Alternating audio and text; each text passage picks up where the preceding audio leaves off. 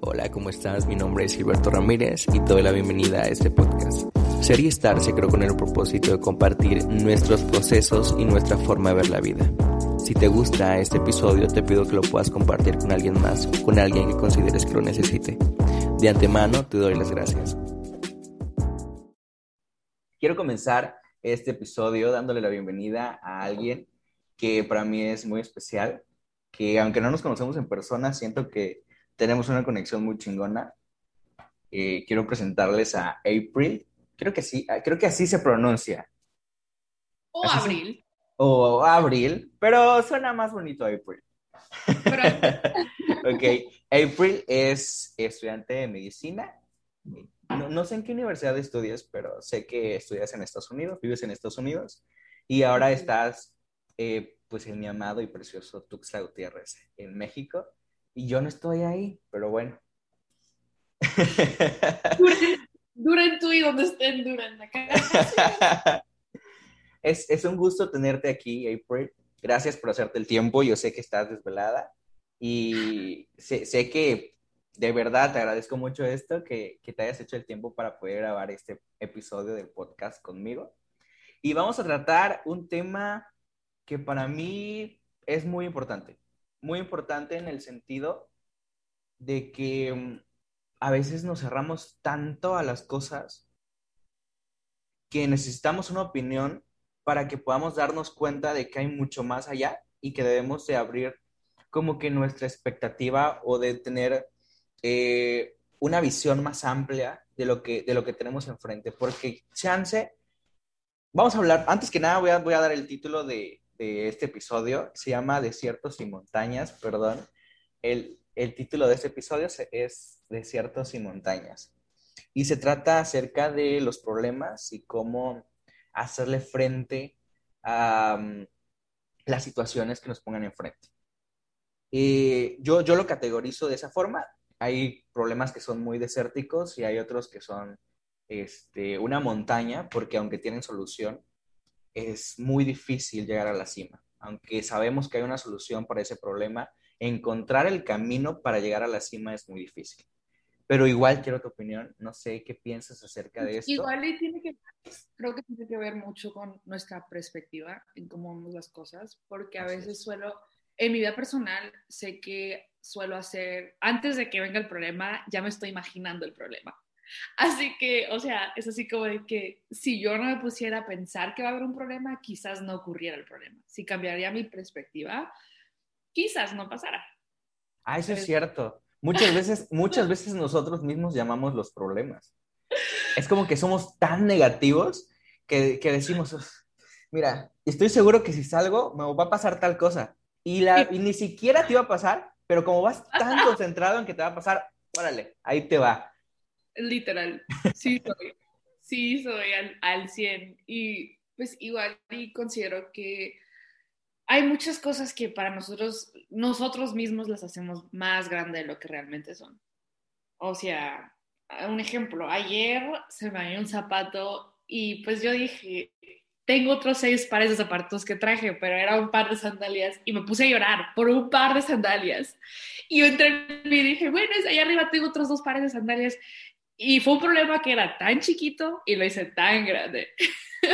Y no tenía lógica. Después de que se me pasó el llanto y el enojo de que se me dañó mi chancla porque cayó en un charco de agua y se despegó la chancla, pues ya se me quitó. Pero sí estaba muy emocional por una chancla. Pero si no hubiese hecho un problema tan grande, pues quizás ya X, o sea, ya hubiese dicho, ya la basura ya, de modo. Gracias a Dios tengo otros 2 pares de sandalias que puedo utilizar. Pero a veces nosotros hacemos los problemas tan chiquitos, los hacemos muy grandes. Ah, y aparte de eso, siento que cuando uno está dentro del problema, no mide qué tan grande es el problema. Se encierra en que es un problema y ya, o sea, se siente que es el fin del mundo, aunque es algo tan pequeño. Por ejemplo, las chanclas.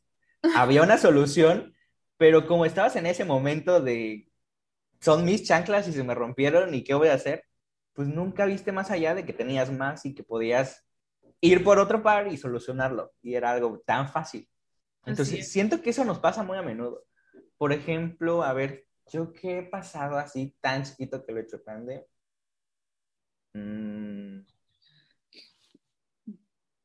Hay muchas cosas. Sí, hay muchas cosas. Calificaciones en la universidad. Ah, oh, sí. Bueno, aunque en ese aspecto no creo que me haya pasado tanto, pero más me ha pasado con amigos. En el podcast pasado hablábamos con Joxan sobre algo que nos pasó y que era algo tan chiquito, pero como los dos estábamos tan aferrados a este asunto y somos tan orgullosos, porque es algo con lo que siento que seguimos batallando. Fue algo tan pequeño que lo hicimos tan grande y nos dejamos de hablar por meses. Así. Y que tú, o sea, tenías solución con decir, disculpa, o sea, no lo vuelvo a hacer, se solucionaba, pero ninguno de los dos dijo nada y ya, o sea, 6 meses sin hablarse. Así de pequeño era el problema y tan grande fue. Me añado a los somos orgullosos. Sí. Orgullosa. Y es algo que a veces uno pierde las oportunidades por eso. Así que, o sea, antes era muy orgullosa, o sea, era muy tipo, alguien me decía lo que no me gustaba, bloqueado, bye, fuera de este mundo, ya, X. Ahora ya es así como que alguien me dice algo y ya es tipo, no me gustó lo que me dijiste, quiero que me respetes, o sea, si tienes algo que decírmelo, mejor dilo en otras palabras y ya, o sea, no pasa nada. Pero así era yo antes. Y a veces sí. Como de que... Perdón. Es así como de que... Tranquila, tranquila, toca voltear y que me den otra mejilla. Porque... A veces es sano, pero a veces no es tan sano. A veces no es tan sano. Voltear la otra mejilla. Ajá, a veces no es tan sano. Porque hay gente que espera que sigas volteando la mejilla y volteándola. Ay, entonces, amigos, si ya se los hicieron una vez, no dejen que llegue una segunda vez, por favor. No, lo dejo en claro. A mí con una vez me basta y me sobra. Exactamente. Yo doy una oportunidad. Y si ya tú la próxima la riegas, como decimos aquí en México, ya te verás tú solo, ya. Bye. Sí. Bonito fue conocerte, chao. Exactamente. Ante todo, para los que nos escuchan, el amor propio. Quiéranse más a ustedes que a otras personas, porque al fin y al cabo, cuando estén pasando problemas tan difíciles, solamente van a estar ustedes y Dios. Solamente. Chance y... Hecho... Dime, te escucho. No, sí, iba a decir algo, pero tengo que toser. Se me fue un pedazo de semilla de ajonjolí. No te preocupes. De hecho, aprendí eso a las malas porque hace poco... es un problema que me encontré porque pues uno a veces, el corazón es muy engañoso y también la mente, así que considero que tiene que haber una conexión y un balance entre los dos para saber tomar las buenas decisiones y más estar en conexión con Dios, porque pues puedes tener un buen balance en lo mental y lo emocional y lo que sea, pero pues si no tienes parte de Dios, o sea, una vocecita que te está diciendo no lo hagas o X así, ¿de qué te vale tener el balance en tu cuerpo, en tu mente, corazón, lo que sea, no?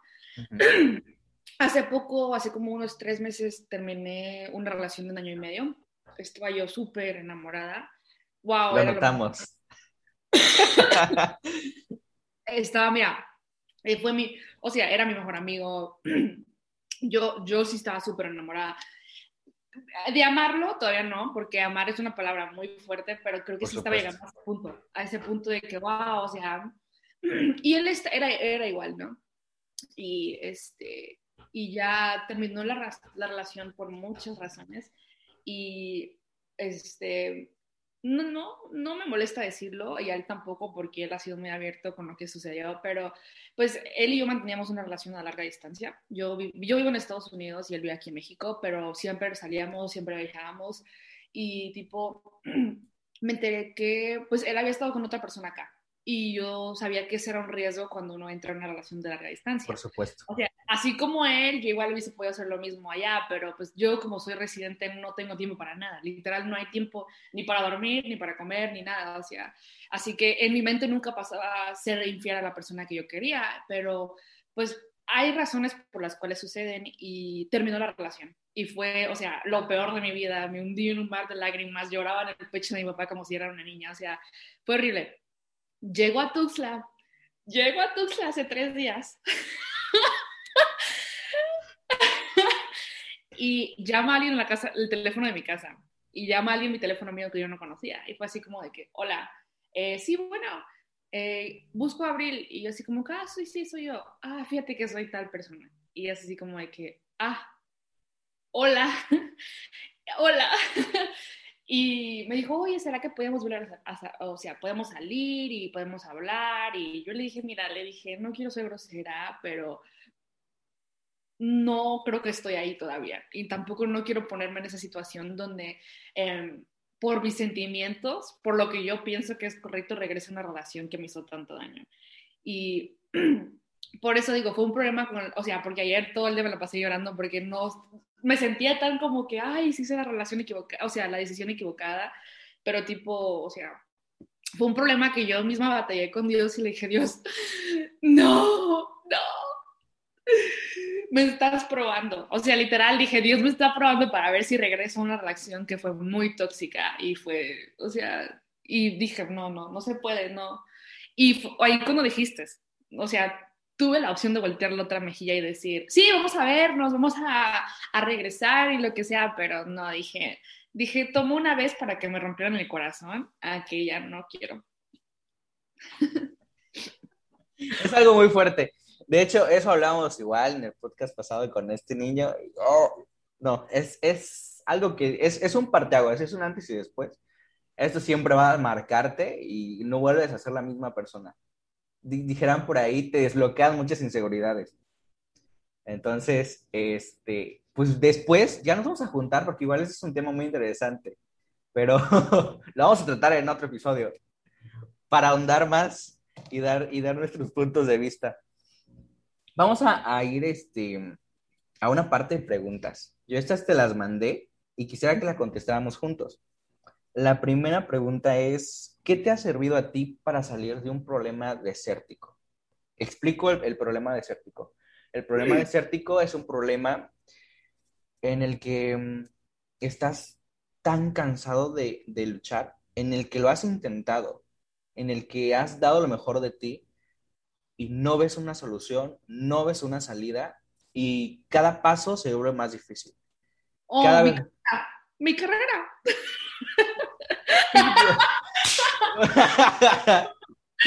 Sorry. No, pero eso sí tiene solución. Sabemos que en algún momento de aquí a 100 años va a acabar. Pero sí. Sí.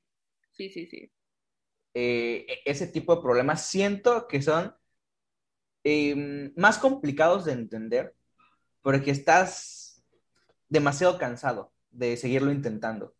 Demasiado cansado de echarle todas las ganas y que al final te salgan tan mal las cosas y que busques algo de dónde agarrarte. En ese caso, para los que somos cristianos, nos aferramos de Dios.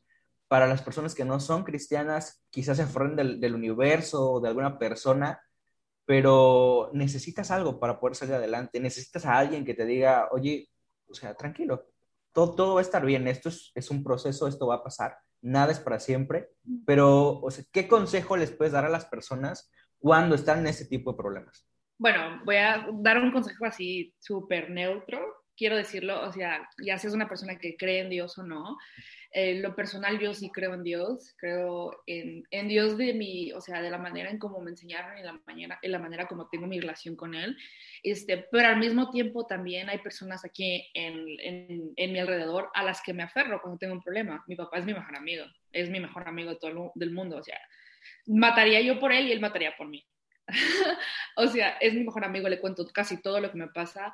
Y igual a Dios, que hay un buen balance entre yo buscando a Dios, pero igual buscando la ayuda de personas que me quieren. Así que en lo personal como cristiana puedo decir que a veces cuando necesito algo es cuando más busco la ayuda de Dios. Sí, es que eso es así. Y eso es así, y no debería de ser así.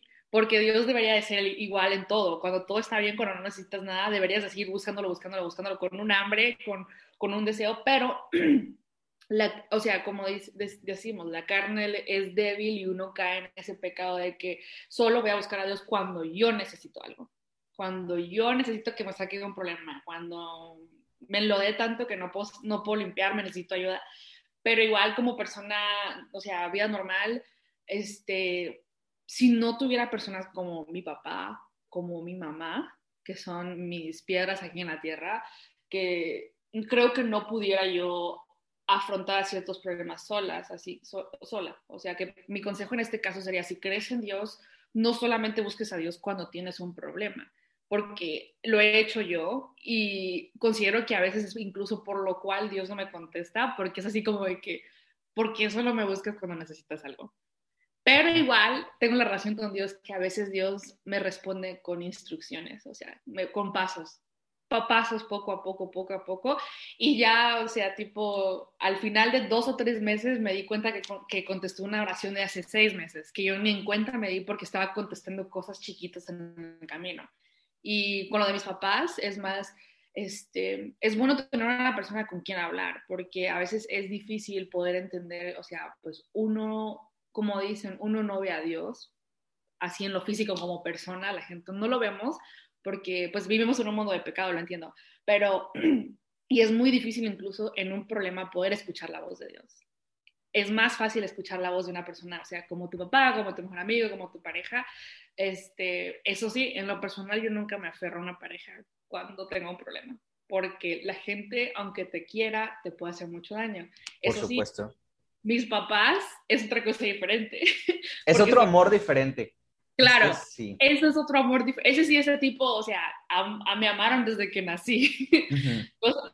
Cosas así, o sea, es una conexión totalmente diferente, y creo que a veces es el error más como jóvenes, es de que nos vemos a una pareja o a una amistad demasiado. O sea, es tipo, te cuento todo, tengo este problema.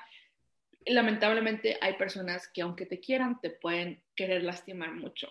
Así que, o sea, es bueno tener el balance con Dios, si crees en Dios, o si no te has dado la oportunidad, te invito a que lo busques, porque sí existe real, o sea, tengo un testimonio enorme con hace poco que me pasó, que es así tipo de que si alguien dudaba la existencia de Dios, ahí está, pero y también es importante aferrarse a una persona que sea emocionalmente estable y mentalmente estable.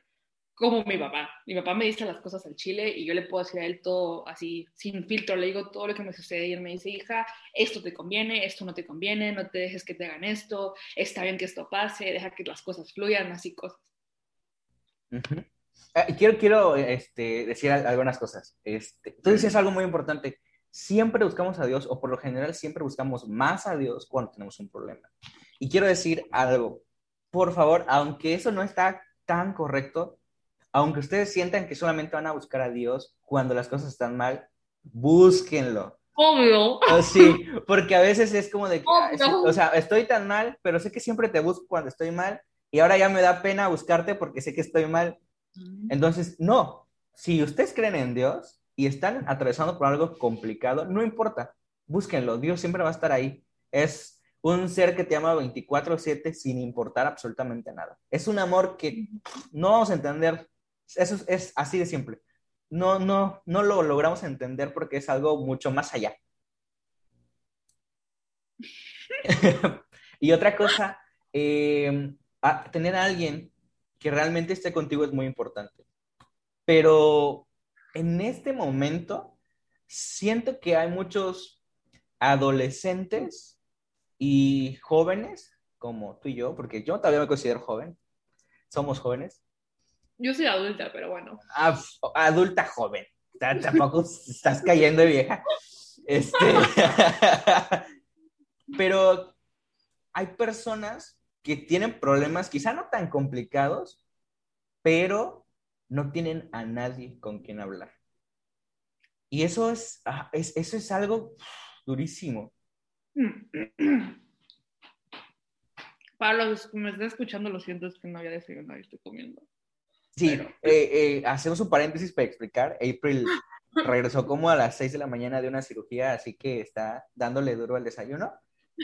Pero ya terminó. Bueno, Es muy importante lo que dices, porque hay muchísimas personas que no encuentran con quién compartir sus problemas. Y creo que es cuando ya viene el tipo de persona que uno es. Por lo menos yo, siempre, todo, desde que he sido chiquita, he sido súper risueña, amable, extrovertida.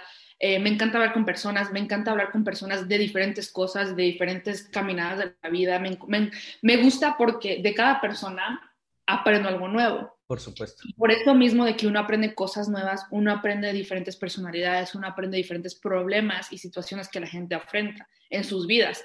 Así que mi meta como persona, y gracias a Dios lo he podido cumplir poco a poco, es siempre poder mantener un carácter y una actitud de que, aunque no me conozcas, puedes hablar conmigo.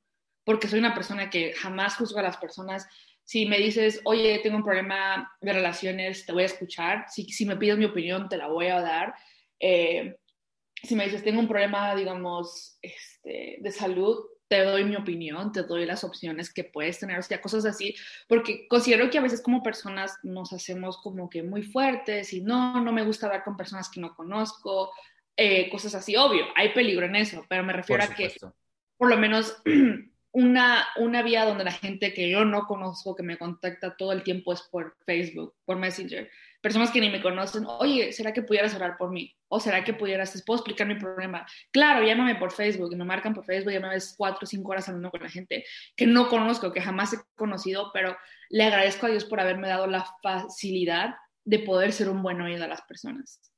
Porque hay personas que no se dan ni la ¿cómo se dice? No se dan ni la oportunidad de escuchar los problemas de otras personas, porque es como que yo tengo mis propios problemas y nadie me escucha a mí, y ¿por qué voy a estar escuchando yo a la gente? Pero es muy egoísta. Claro, pero en escuchar a la gente, en convertirte en una persona fácil para que la gente diga, voy a hablar, o su carácter, esa persona trae para poder platicarle mis problemas, es tipo, considero yo que es parte del ministerio de ser una persona cristiana, poder ofrecer ese amor mutuo entre la gente que no lo conozcas, porque hay personas que son muy egoístas, como tú dijiste, y hay personas que, gracias a que hubo un oído que le dijo, ¿sabes qué? Todo va a estar bien, todo va a salir bien, voy a estar hablando por ti, te marco en una semana, me dices cómo estás. Hay personas que salieron de esa situación, hay personas que decidieron no quitarse la vida ese día, o sea, cosas así. Aunque nosotros no lo veamos como cosas grandes, son cosas muy grandes que pueden hacer impactos en las vidas de las personas. Aunque alguien no tenga nadie con quien hablar, es importante que nosotros nos hagamos, de cierta manera, vulnerables a que la gente pueda hablar con nosotros. Poner nuestros problemas a un lado y así. Sí, eso yo se lo decía a Joxan, porque creo que en eso somos muy similares, porque a mí me gusta cuidar mucho de la gente, aunque no la conozca, ya sea mi familia, amigos, gente que estoy viendo por primera vez o gente que ni siquiera conozco. Me gusta saber cómo están y me gusta si puedo ayudarlos de alguna forma. Entonces, antes me pasaba mucho, antes sí me hablaban, hace poco pues ya no, porque igual siento que entré en este 2020, para mí fue demasiado y sigue siendo demasiado, siguen habiendo muchos cambios y estoy en un proceso muy cabrón, y siento que es la crisis existencial más problemática y complicada por la que estoy pasando, pero aún así siento que ya me voy reponiendo un poquito y ya estoy volviendo a tener contacto con las personas. Prueba de eso es el podcast, porque es algo que realmente a mí me gusta, es algo que amo hacer, hablar con las personas y compartirles, conectar con la gente, este rollo de, o sea, puedo pasarme horas hablando de algo. Es, no sé, las personas valoran mucho eso, y cuando tú estás para ellas, siento que haces el cambio. De poquito en poquito haces muchísimo cambio y tocas la vida de las demás personas. Incluso hay una frase que a mí me gusta mucho, porque posiblemente si eres cristiano, tú vas a ser el único Jesús y la única iglesia que esa persona vaya a conocer. Entonces, ¿qué Jesús y qué iglesia le estás mostrando? O sea, ¿realmente le estás mostrando ese Jesús de amor? ¿Realmente le estás mostrando esa iglesia que te ama y te cuida y está para ti 24/7? ¿O es esa iglesia y ese Jesús que te juzga? Eso es lo que estaba a punto de decir.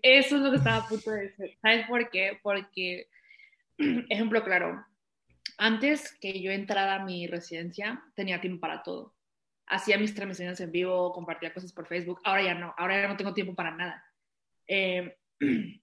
Dios sabe que incluso me toca hacer servicio en sábado. Obvio, no me están pagando, es una obligación que por mi carrera no me puedo salir. Sí, claro. Porque si no, ajá, o sea, es algo que todos los días tengo que hacerlo y considero que es tipo, pues Dios entiende, porque no lo estoy haciendo por, como la gente diría, por fines de lucro o cosas así. No, nada que ver.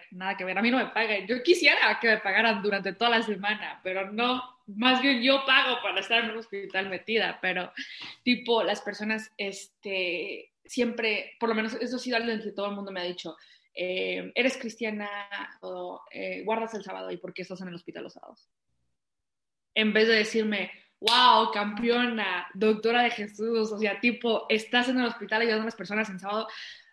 Hay cosas que la gente no piensa antes de decir. Por supuesto. Y considero que igual toma de nuestra madurez poder decir, quizás esa persona no ha llegado a ese nivel de amor hacia el prójimo.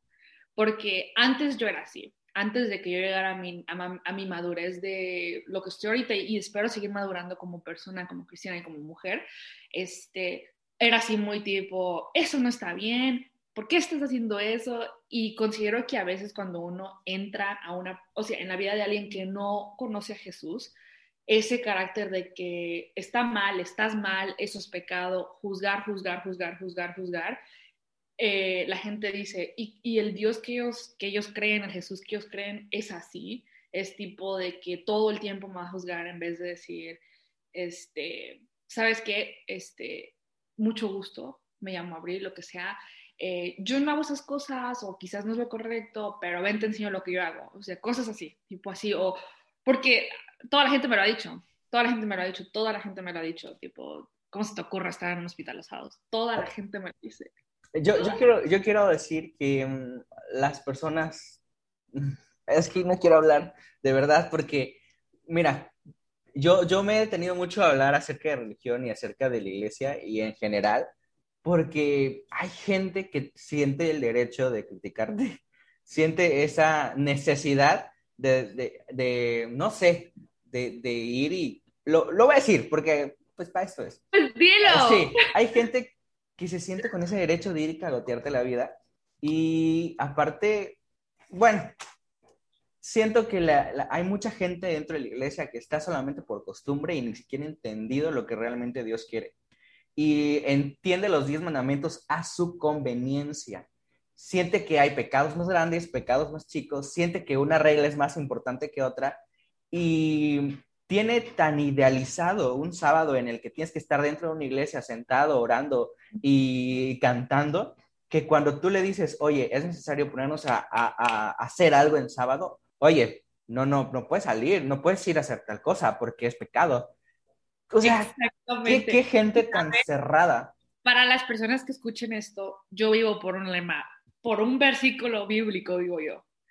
Y lo dijo Jesús, que el que esté libre de pecado arroje la primera piedra. Por supuesto. Así que siempre que alguien me dice algo, siempre, con eso es lo que les digo. Mire, si usted está libre de pecado, dígame en qué estoy mal yo. Y mira. Y mi papá siempre me ha dicho, es que eres muy fuerte. No, no soy fuerte, sino que las personas se agarran ese carácter de que es mi lugar para decirte que esto no está bien. O sea, claro, lo entiendo, lo comprendo, pero hay muchas personas que celan mucho a su ideología de una iglesia, en vez de dar a Dios, o sea, ¿me explico? O sea, ajá, sí, por supuesto. Se idealizan con un edificio donde uno va y habla, tipo, en la pandemia ya no estaba en la iglesia. Ajá, y no sé si te acuerdas, pero antes de pandemia, o sea, Facebook era pecado. O sea, ¿sí? ¿Cómo se te ocurre usar Facebook en sábado? Yo recuerdo que... Yo recuerdo que era como de que, oye, desinstala Facebook o ponlo en modo avión en sábado y no uses el celular porque pues es pecado, es el día para orar a Dios, no sé qué. Y, o sea, yo entiendo de que es un día muy especial, porque eso no lo quito, es un día súper especial, pero ahora, veo a viejitos el sábado con su celular o en la sala de su casa viendo la televisión porque están viendo la transmisión en vivo que está dando la Unión o que está dando su iglesia. Y es como de que, dude, o sea, hace un año eso era un gran pecado y hubieran linchado por hacer eso. Absolutamente. Y creo que lo más importante que yo aprendí en toda la pandemia es que nosotros somos la iglesia. La iglesia solo es una iglesia. Por supuesto. Y la gente, hay mucha gente que va a decir, no, es que nosotros tenemos que llegar a la iglesia a adorar a Dios porque es la casa de Dios. Claro, claro, claro. O sea, eso es de ahí, ¿no? Pero la Biblia dice que donde hay dos o tres, yo estaré de por medio de ellos. Así que en mi casa, en mi carro, en un restaurante, si toca hacerlo, en un salón de clases, si toca hacerlo. O sea, Dios está donde tú lo quieras que Él esté. Por supuesto. Tú lo invites. Y la gente no recuerda eso. Y cuando la gente reacciona de una manera de que criticando, juzgando a la gente por sus problemas, por el pasado en el que ha vivido, por los errores que han hecho, me pregunto yo, y si yo respondo de una manera igual, si yo los critico de regreso, les estoy enseñando amor, o estoy enseñando lo que mi humanidad, mi mente, o sea, pecadora, está diciendo que les diga. Exacto. Siento que hay que tener mucha madurez para tratar con este tipo de personas. Y hay que saber cuándo no responderles. El silencio es la mejor forma de darles una bofetada. El silencio y el tiempo ponen las cosas en su lugar. Y después ellos, cuando ven lo que has logrado y cuando ven que realmente estaban equivocados, nunca jamás te vuelven a juzgar. Y si lo vuelven a hacer, pues ya queda de ellos, porque hay gente que vive para eso. Pues sí, y lamentablemente hay personas que se van a perder el reino de los cielos por ese tipo de carácter, así que X. Sí. Y la verdad es que sí, o sea, normal. Yo sigo viviendo mi vida sin juzgar a la gente, porque realmente no es mi lugar. En lo absoluto. Por supuesto. Ajá, Dios no nos mandó a juzgar. Siento que eso es algo que la gente, o sea, lo tiene como, no sé, siento que ahora ya son 11 mandamientos, porque Dios ya no mandó a amar. O sea, para mucha gente dentro de la iglesia es como de que juzga a tu hermano y a tu hermana. Todo lo que hagan, o sea, encuéntrale un fallo y quémalos o diles lo que están haciendo mal. Porque es muy, muy fácil el decirle las cosas a las personas que están haciendo mal, pero es muy complicado ponerte en su lugar y apoyarlos. Darles la mano es lo más complicado que pueden hacer las personas. Sí, eso es creo que ese es el problema más grande que yo tengo. O sea, que la gente se enfoca tanto en juzgar, pero nunca se enfoca en ayudar. De sí. Hecho, hay un sermón que escuché hace un par de días que es un pastor de otra iglesia, no nada que ver, o sea, me gusta cómo predica y comparto muchas de sus ideologías porque son muy interesantes, pero dice a veces en vez de dar una mano, estás apuntando un dedo. Y dice, el cristianismo no es de apuntar un dedo, sino es de dar la mano. Y así como que, wow, gracias por recordármelo. Y así cosas, así que chicos, no apunten los dedos, mejor. Den las manos. Así es. Extiendan la mano. Vamos a pasar a la siguiente pregunta. Y esto es algo que yo quiero que me contestes antes de que yo dé mi opinión.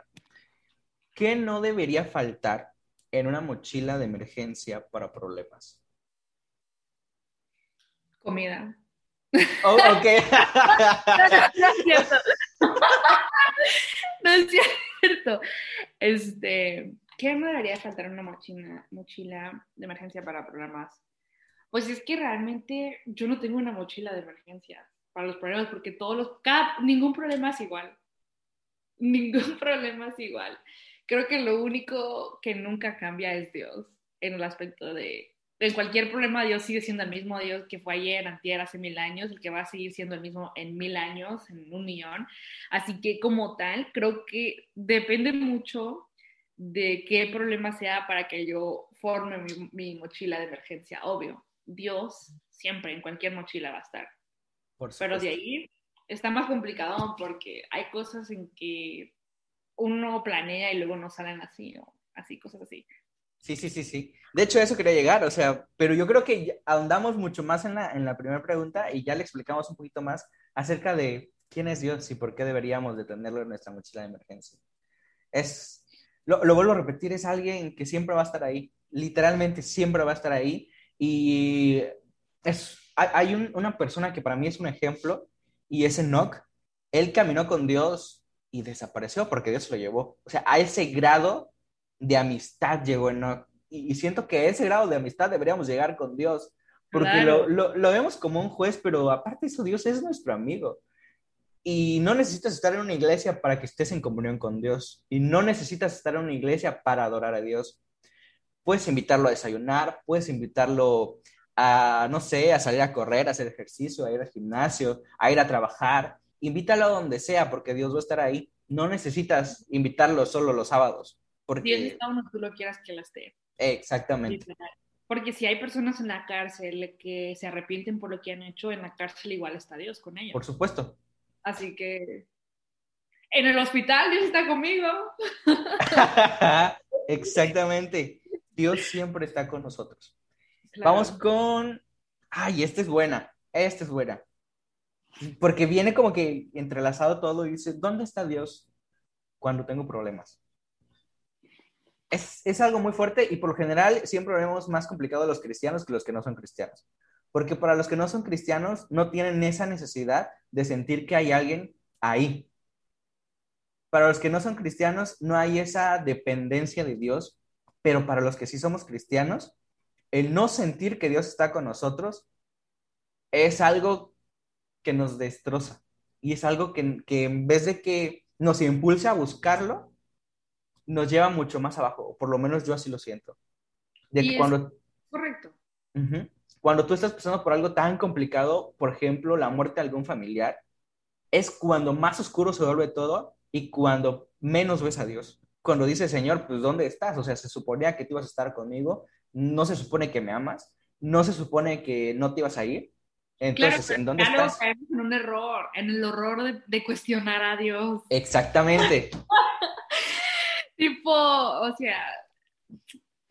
Es algo que yo en lo personal he batallado bastante, o sea, tipo, ay, papá Dios, ¿a dónde estás? ¿Por qué no te escucho? ¿A dónde estás? ¿Por qué dejaste que esto me pasara? Pero igual considero que soy una persona muy necia y a veces yo no le doy la oportunidad a Dios, o sea, yo me quito la oportunidad de escuchar lo que Dios me está diciendo.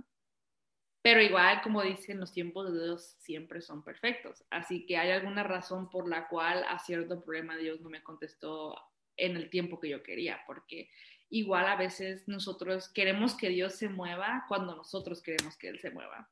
Tipo, te doy un empujón, Dios, muévete rápido, necesito que me contestes para el sábado, o para el domingo, o para el lunes, para esta fecha necesito una respuesta de Dios, y es así tipo de que pues nosotros, Dios no se mueve con nuestro permiso, se mueve cuando Él quiere. Y siento que a veces, en lo personal, sí me pregunto, ¿a dónde estás? ¿Por qué no estás aquí? ¿Por qué dejaste que eso no pasara? Y después de eso, pues obvio, caigo en lo de que, perdón, Señor, por haberte cuestionado. Sí, yo sabía, o sea, yo sabía que Él me iba a mandar no lo que yo necesitaba, o lo que yo quería, pero lo que yo necesitaba. Tengo que decir que hace como una hora acabo de cuestionar a Dios, así que... Sí, apenas es como una hora porque, como te decía hace rato, siento que este momento, este 2020, 2021 es lo más fuerte que estoy pasando y para muchos está siendo así. El cambiarme, ya me había cambiado una vez de estado, pero no había sido tan complicado como lo está haciendo ahora. ¿En dónde estás? Sorry. Ahorita estoy en Baja California Norte. Eso está lejos de acá. Estoy literalmente del otro lado del país. Wow. Sí, está muy lejos. Creo que estamos más cerca tú y yo que yo de mi familia, así. Champles. Entonces, es algo muy complicado y hace rato yo le decía a Dios, Señor, ay. O sea, yo sé que tal vez tiene un plan y yo sé que tal vez dentro de algunos meses o dentro de algún año lo voy a entender. Pero justo ahora no lo entiendo. Y perdóname, pero no lo entiendo. Y perdóname por cuestionarte. Pero ¿por qué dejaste que pasara esto? No sé. Y también quiero decir que a veces está bien porque Dios no nos juzga. Dios no nos juzga y Dios entiende la circunstancia por la que estamos pasando. Y a veces hay problemas que necesitaban pasar para hacernos mejores personas. Hay problemas que necesitamos tener para hacer un cambio realmente en nuestras vidas y tomar la rienda de lo que estamos haciendo. necesitamos a veces quebrarnos como persona para sacar lo mejor de nosotros. No sé cómo lo ves tú. Sí, claro, hay problemas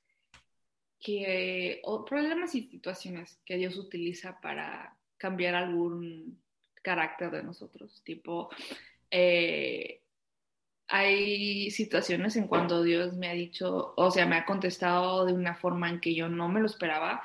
O sea, yo le pedí, Señor, contéstame, tipo, no sé, un ejemplo, contéstame enseñándome que eso es lo correcto, y Dios me contesta enseñándome lo que no fue correcto que yo hice en esa situación.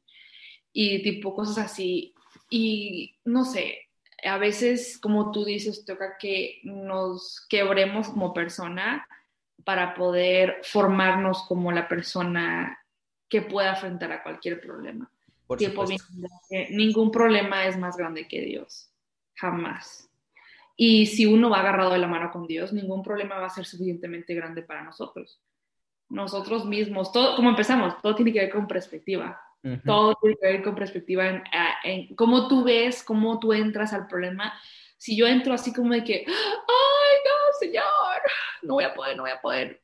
Pues obvio, no voy a poder. Pero si entro tipo, bueno, voy a poder con la ayuda de Dios, normal. Pero es muy difícil llegar a ese punto. Llegar a esa madurez espiritual, sí, y conexión con Dios, a decir, voy a entrar a este problema contigo, pero voy a salir adelante. O salgo, o me muero intentando. ¿Viste? Justo en el clavo. Siento que yo estoy diciendo cosas que tú ibas a decir y tú estás diciendo cosas que yo tenía que decir o quería decir. Pero dijiste algo que igual tenía que mencionar, que es perspectiva. Yo estudié fotografía y puedes tener algo del mismo tamaño. Por ejemplo, puedes tener un modelo de 1.50, pero lo puedes hacer parecer de 2 metros si tomas la foto desde abajo. Y lo puedes hacer parecer de 1 metro si tomas la foto de arriba hacia abajo. Entonces, ¿dónde te quieres colocar tú? Dios te va a poner hasta arriba. O sea, Dios nunca te va a poner abajo. Dios te va a poner hasta arriba para que tus problemas se vean chiquitos. Pero si tú no te quieres aferrar o estás súper necio de que aquí es y que no voy a salir y ya no puedo y ya me cerré, porque eso pasa, a veces es como de que ya, ni modos, ya no voy a hacer nada, ya no voy a mover, ya no quiero intentarlo. Si ya llegó. Pero no es así. Siento que hay que, no sé, como que tomar esa fuerza de reserva que a veces tenemos y echarle más ganas, porque lo más complicado es ya el final. Eso es lo más complicado de un problema. Siento que ya ese último paso para salir es el más difícil, porque ya diste cientos de pasos y ese último paso es el que más cuesta. Claro, tienes toda la razón en lo que dijiste, porque ahorita estoy en eso. Antes de que entrara a lo que es residencia, porque en la residencia uno también tiene que ir a clase, tiene que seguir estudiando, o sea, no es un engaño de que todo el tiempo está en un hospital, porque es falso. No es Grey's Anatomy, amigos. No, te dejan tarea, te dejan exposiciones y uno está así tipo, o sea, estás atendiendo a un paciente y llega un caso que nunca has visto y el doctor, ¿no saben qué es esto? Exposición mañana de lo que es este tema, y toda la noche haciendo la exposición, así, o sea, cosas así, ¿no? Antes de que entrara a la parte, porque ahora ya es mitad clase, mitad residencia, así que ya no es todo el día de clase, sino es mi tiempo compartido en los semestres, sí me la veía difícil. Todos los pasos, cada semestre era así como de que, thank God, alabado sea Dios que pasó el semestre, y ya. Entraba al siguiente y veía que no pasaba, veía que no podía, que me iba a ir a una batería y seguía pasando y así. Y yo nunca vi esta parte de mi carrera que yo iba a llegar hasta acá. Siempre dudé de mí y eso es lo que yo vengo. O sea, tomó mucha madurez para poder decir, tipo, Dios, toma el control, please. Ajá. Y gracias a que ahora ya soy así, soy jefa de grupo. Felicidades. Gracias a Dios. O sea, felicidades, gracias, pero el que sea, o sea, felicidades a Dios, ¿no? Por supuesto. Pero igual, este es casi el penúltimo punto ya, pero felicidades a ti también, porque creer en ti mismo es mitad. Es la mitad de salir del problema. Absolutamente. Porque a veces Dios puede creer en ti, las personas pueden creer en ti, pero si tú no crees que puedes salir de eso, no te vas a mover. No, y nadie te va a empujar.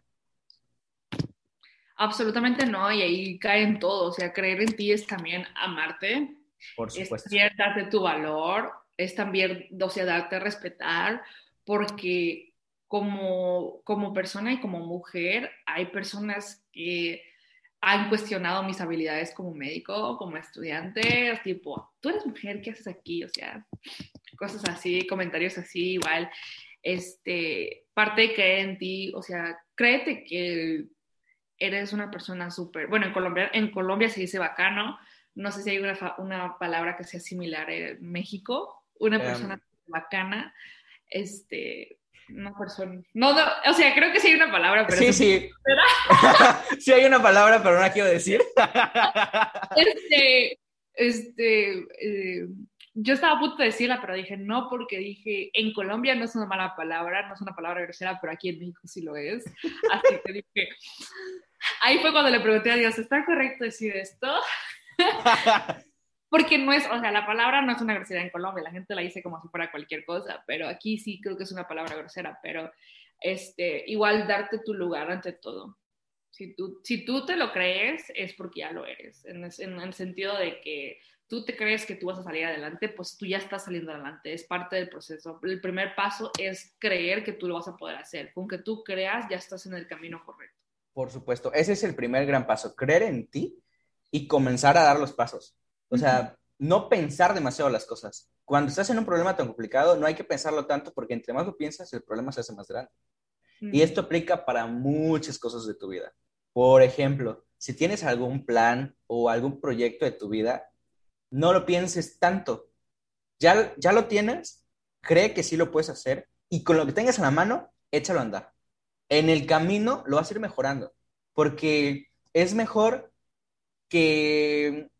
Lo voy a poner como ejemplo. Chance, y yo hubiera dicho ahorita que comencé este podcast, necesito comprarme una computadora, necesito comprarme un buen micrófono, necesito pagar buenos programas de edición y no sé qué tanto. Y si yo me hubiera empezado a poner pretexto, hubiera dicho, como en 6 meses ya tengo lo que necesito y en 6 meses ahora sí, le voy a poner ganas. Pero dije, la verdad, o sea, con lo que tengo voy a comenzar. Porque en el camino yo sé que de aquí a 6 meses ya mejoré. De aquí a 6 meses, si ahora titubeo y ahora inicio raro el podcast, en 6 meses, o sea, esto va a ser otra cosa. Y en el camino te haces mejor. No quieras ser mejor de la noche a la mañana porque no pasa. Es un proceso largo, bien complicado y te va a costar mucho. Pero con lo que tengas en la mano, hazlo.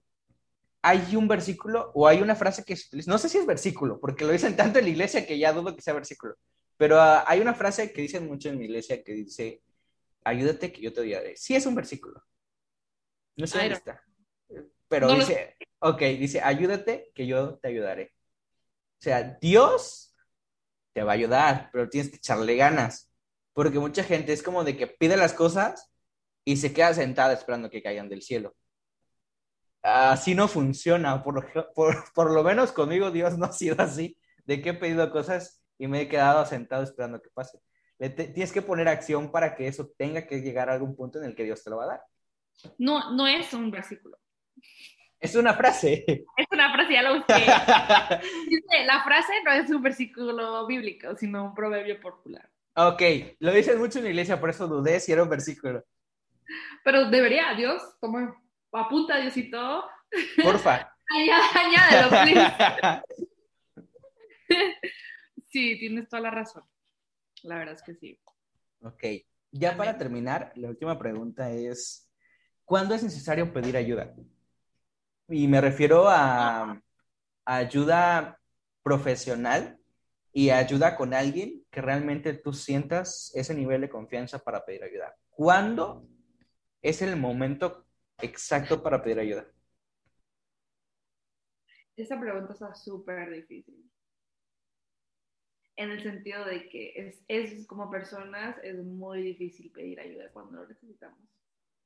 Y más cuando sentimos que hemos fallado.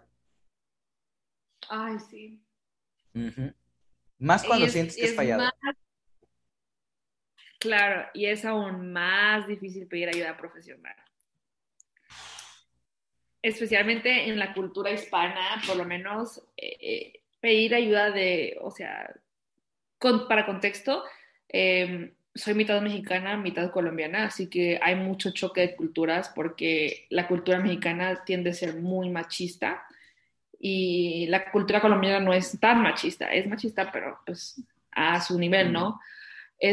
Pero lo que me da cuenta dentro de la cultura mexicana, que es la de mi padre, es que es ser hombre y que pedir ayuda es algo totalmente que no puede existir en la sociedad. Ajá. Tipo, y eso me preocupa como estudiante, como médico, como profesional, porque ¿qué puedo hacer yo para poder decir, aunque seas hombre, no significa que no vas a tener un problema, no significa que no puedes pedir ayuda? Y lamentablemente pedir de ayuda en una cultura hispana que está basada sobre el machismo es un símbolo de ser muy vulnerable. Sí. Y ser, o sea, tipo... Débil. Ser débil. Ser una vieja. Así cosas, o sea... Siento que sí, eso sí pasa. Sí pasa. Porque el ser vulnerable te hace sentir débil hasta cierto punto. Porque tú dices, no, es que... O por lo menos lo que se les ha enseñado a mi familia no es tanto. Porque mi papá es como que es... Bueno, no es tan abierto en ese tema, pero sí nos dio como que esa libertad de decir, o sea, si necesitas algo, pues pídelo. Realmente no es cosa del otro mundo. Y no debes de avergonzarte de decir, ya no puedo y ahora sí necesito. Por favor, ayúdame. Exacto. Y pues para los que nos escuchan, porque el podcast lo escuchan en su mayoría hombres. Casi el 70% del que escucha el podcast es hombre. Así que...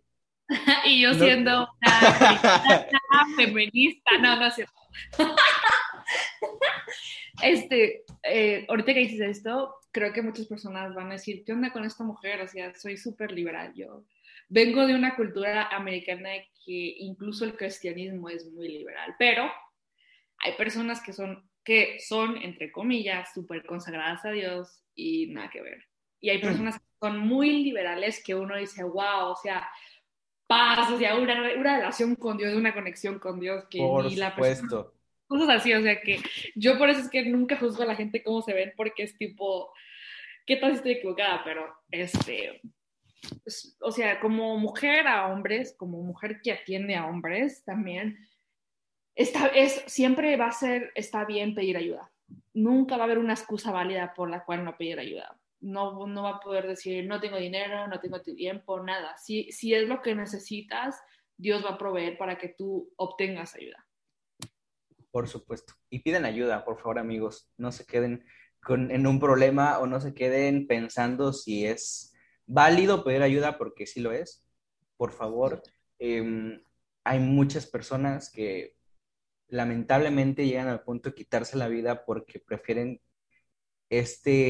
tragarse esto, no dar esta parte de vulnerabilidad a los demás, y realmente no los va a hacer menos hombres pedir ayuda.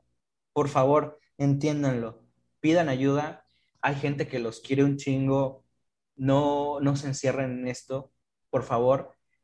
Si no tienen a nadie, pueden escribirme a mí, yo creo que también pueden escribirle a April por, no sé, por Messenger, por Instagram, por favor, estamos ahí para ustedes.